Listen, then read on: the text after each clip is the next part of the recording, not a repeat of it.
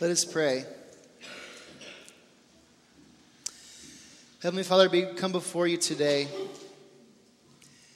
And we ask that you be with us as we hear from your word, as we listen to this passage from Luke, as we think about the events that were described, as we think about how these events are remembered and relived in our faith community in our church, and as we think about why we do that. Be with us this week as we prepare for your son's crucifixion and as we prepare to celebrate his resurrection. We ask this on your son's name, who lives and reigns with you in the Holy Spirit, one God, now and forever. Amen. Well, we've reached Palm Sunday, and what's interesting about Palm Sunday is you see we have the red so we have a different color um, indicating, I mean, this one here, you're going to see the crown, but also the cross. So it reminds us of what is going on when we have Palm Sunday. But what's also interesting that you might have noticed in the bulletin, if you looked ahead, is the bulletin also has this little bit at the end where we actually read the Passion story. Because Palm Sunday is this interesting dual week where we celebrate Jesus' entrance into Jerusalem, but then when we also recognize the beginning of Holy Week. So we have a sort of two emotions that we feel all at once on Palm Sunday. Um, and it can be confusing. But I want to point this out because as we begin Holy Week, we have this story of Jesus' entrance into Jerusalem. And then we have the story of what ends up happening that week. And then as Christians, we make sense of that and we think about how it connects to our lives and why it matters that we retell the story every year. So, our story that I've already read comes from Luke chapter 19, verses 28 through 40. So if you have the Pew Bible, I invite you to open up to this story because we're going to look at it now in detail. If you want to look at the Pew Bible, that is number 913. Or if you want to take out your iPhone and pull up this on in the NIV, so it's what the same scripture, no one is going to hold that against you, or at least I'm not going to. I'd rather you have the scripture in front of you that you can follow along with so that you're able to follow along then not follow along because you're afraid that people might be thinking you're doing something else on your phone. It's the 21st century and people have their phones out all the time. And in church, if we're looking at the Bible, I think it'd be okay. So, Luke 19, verse 28, this is how the story begins. And we've already read it, but let's listen to it again. After Jesus had said this, he went on ahead, going to Jerusalem. So, anytime we read the Bible, we do this a lot probably. If you have a devotional, it might not have you read the whole book. You might turn to Luke chapter 19, verse 28, and read this line after Jesus had said this. Now, if you're reading the Bible on your own and you read that, the very number one rule you always do is you say, Well, what did Jesus say? That is referred to as said this. So if we look back in chapter 19, we'll get a little sense of what is going on. So the very beginning of chapter 19, if you have your Bible, you can turn back and look. Chapter 19, verse 1. Does anyone recognize a name in there they want to say? It's one of those Bible names, but it's probably a Bible name everyone can say. Zacchaeus, I'm hearing, right? Zacchaeus, everyone knows this story, I think especially if you grew up and you remember the Zacchaeus song. So Jesus is in Jericho, and in Jericho, he encounters Zacchaeus. Now, what we see next is that Jesus is in, in he's in Jericho, and then he, he leaves Jericho, and he's on the, the road to Jerusalem. And verses 11 through 27 is a parable that Jesus tells while he's on that road and on that journey. And then Jesus, as we're told, went ahead going to Jerusalem. So the road from Jerusalem, from Jericho to Jerusalem was around 15 miles. And what's interesting is if you look at a map, you'll see that Jericho is actually a little bit northeast of Jerusalem. So why is it that, that they're said that Jesus went up or going up to Jerusalem? Why is that?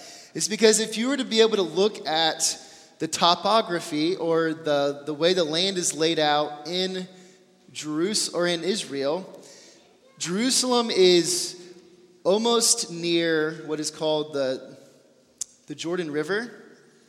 Um, and the Jordan River is in this crevice in Israel. So, um, so Jerusalem, uh, not Jerusalem, but uh, Jericho is actually 850 feet below sea level.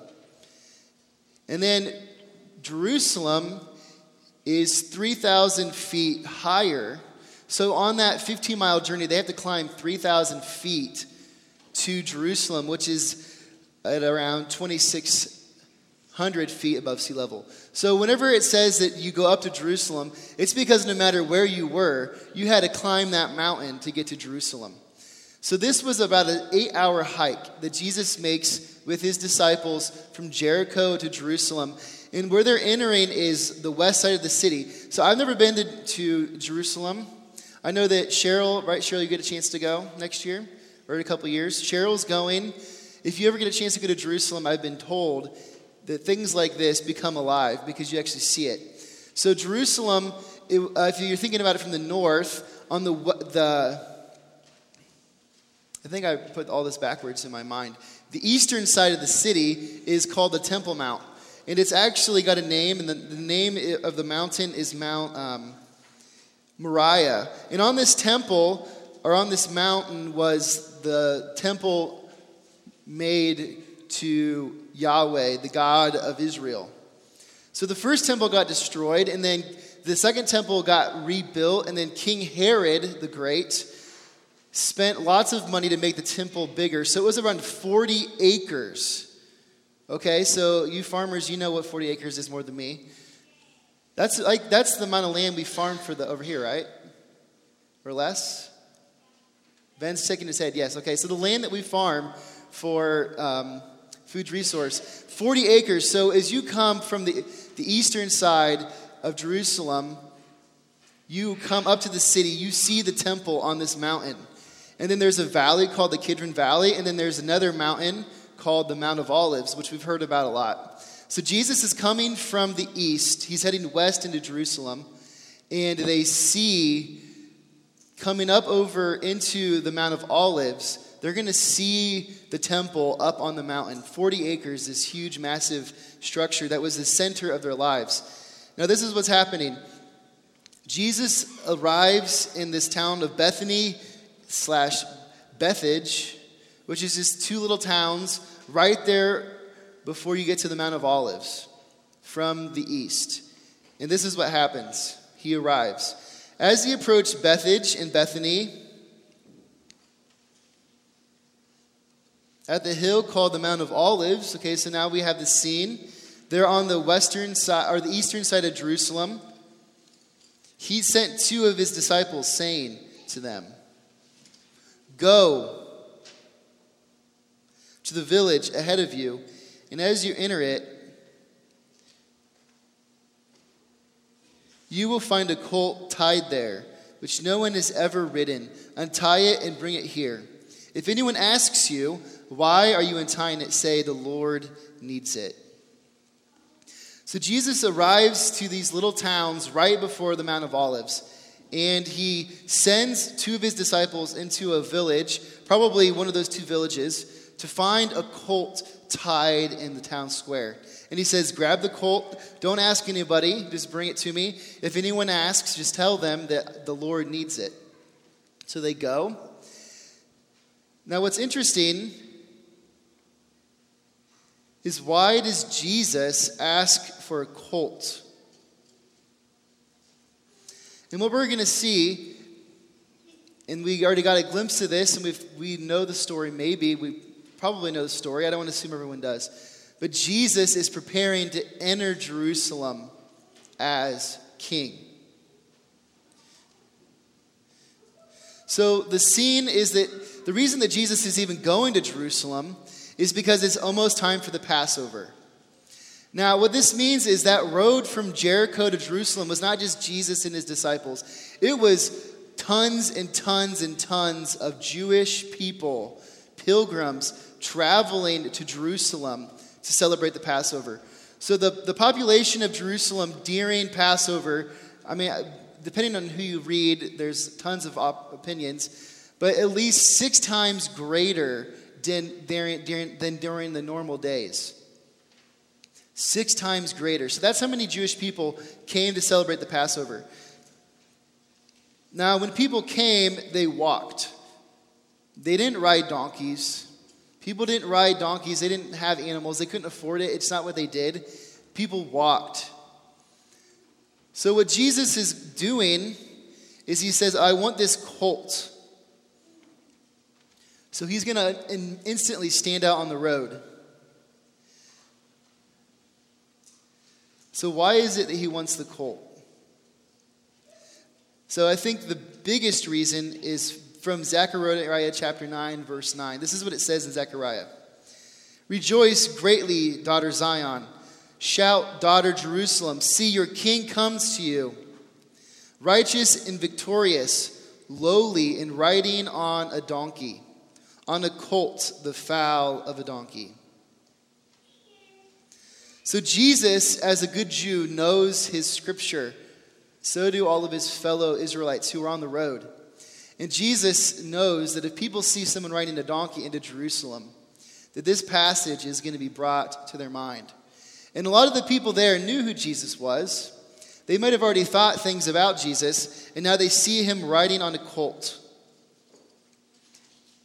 So Jesus wants to have this sort of return to Jerusalem as a king. But let's hold the story there and continue. Just keep in our mind that Jesus wants to associate himself with this passage from Zechariah. The passage continues now in verse 32. so those who were sent ahead went and found it just as they, he had told them. So went and found the colt.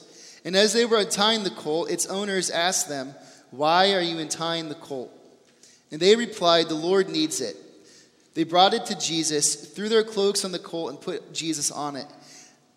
As he went along, people spread their cloaks on the road. So Jesus tells his disciples, Go find this colt, and they go and they find it just where he said they would. They're even asked a question, and his answer is sufficient. So they, they bring this colt back to Jesus, and they make a saddle for him so that he can sit on it.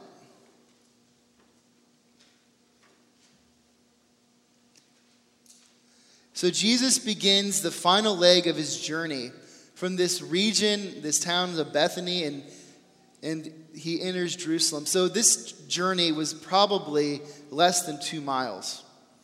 And it would have been down the mountain, Mount of Olives, and then up the Temple Mount into one of the gates over by the temple. So Jesus' final leg, he is on a young colt. He knows that the people walking with him are going to see this colt and be reminded of Zechariah 9. And the thing is, once Jesus gets to Jerusalem, the temple's full of people. People getting ready for Passover, people making sacrifices so that they're able to celebrate the Passover, people who are gathering there to see friends they haven't seen all year. It's the cultural center, it's where people went. And Jesus is going to arrive, and everyone in Jerusalem that's Jewish is going to be able to hear and see what he does. He wants to be welcomed into the, into the city as a king. So Jesus treats his arrival into Jerusalem like he's a king. And this is how the people around him respond, starting in verse 37. When he came near the place where the road goes down, the Mount of Olives, so remember, at this point, I imagine, I've never been there, so I can't imagine it for real. But I imagine that at some point the road either comes around a bend or comes up over an edge, and all of a sudden they see that they're going to start going down the valley, and they see the temple over above them. Think about it 40 acres, this huge structure. It's, you can see it from everywhere. And it's just this massive thing right there in their background as they approach.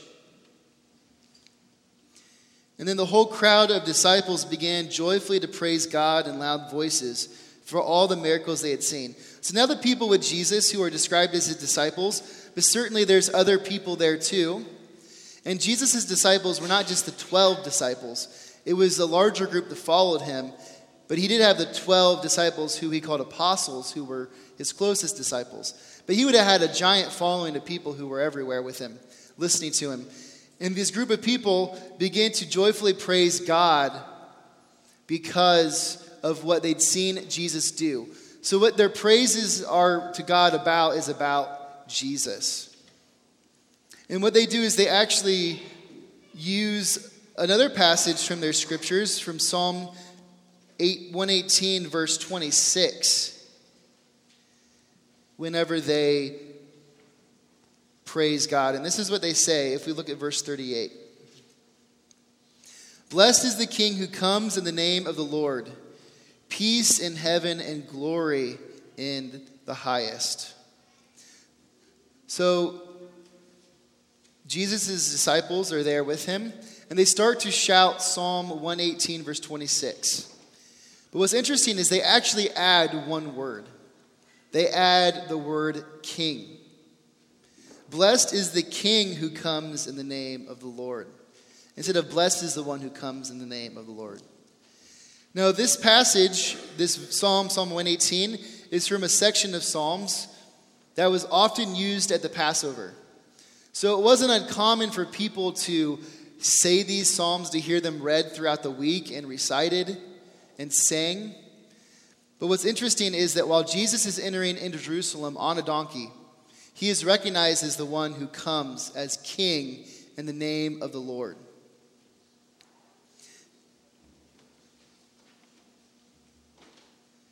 So the disciples with Jesus, this is what they do. They are with him. Jesus doesn't tell them what he's trying to do, but they interpret the situation based on what they see. It's like if you ever go to Banditos and you hear the birthday song. Everyone knows it's, someone's birthday. I mean, you know as soon as you hear the claps, right? Because Banditos did those claps. I'm not going to try to do it because it's been a while. I don't know if I can remember.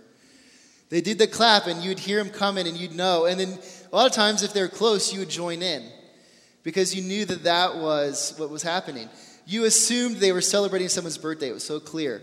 Jesus' entrance into Jerusalem is so clear that Jesus entered Jerusalem as king. Jesus entered Jerusalem as king. There's no other question about it. That's what he was trying to do. And that's what his disciples recognized. Jesus entered Jerusalem as king. Our story is also part of this story. Jesus, the Messiah, the chosen one to come and take the throne of David and save Israel, is recognized in Jesus. He is this Messiah, He is the King. But what's also interesting about this entrance is we call it the triumphant entry, but actually, compared to the Roman triumphant entry, it was nothing. So when Jesus does these things, there is associations with what's happening in Rome.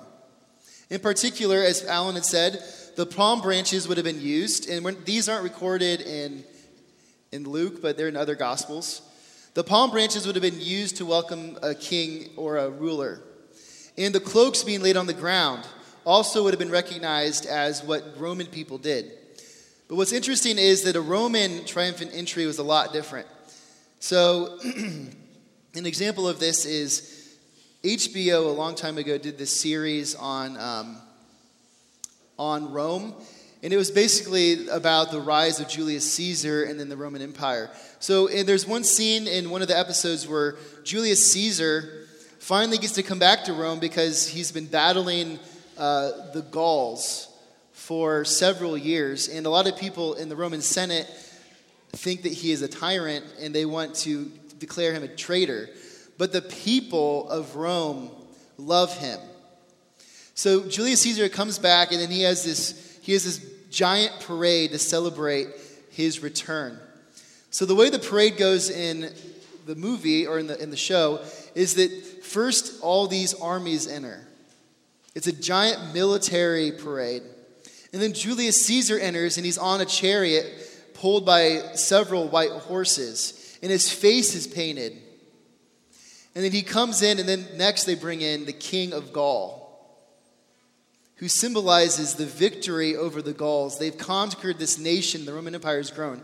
And then you know what Julius Caesar does in the show? Now, I don't know if this is historical or not, but it definitely captures the way Romans did things.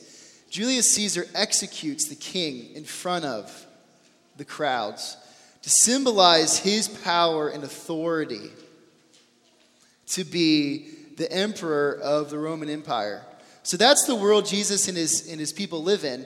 And then Jesus comes into Jerusalem on a little colt, a baby, either a baby horse or a, or a young horse or most likely a young donkey. He comes with a peaceful entry.